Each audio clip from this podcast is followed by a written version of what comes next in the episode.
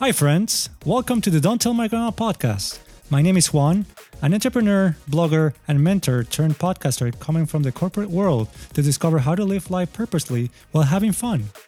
Together with my amazingly talented co host, wife, and best friend Wendy, we bring you candid, fun conversations full of our quirks and diverse experiences. Join us every Sunday as we talk about our journeys. I think a lot of women, especially with ADHD, can relate to this that we have a lot going on in our heads. I'm not saying like, I'm not trying to toot my own horn, but we have a lot going on inside our heads and sometimes we have to f- we feel like we have to suppress our personalities and i often felt like i needed to fit a mold Find humor in the most unexpected places.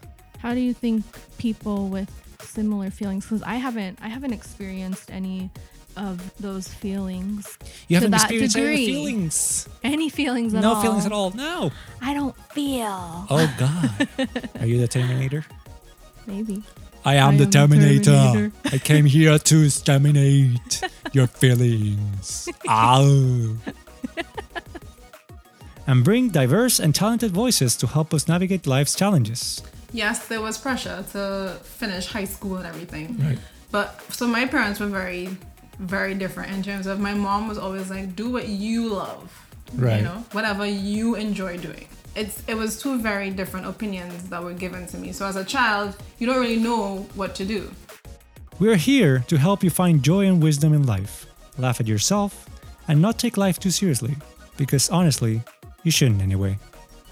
So if you're struggling with self doubt, isolation, or just suffering from lousy day syndrome, stick around.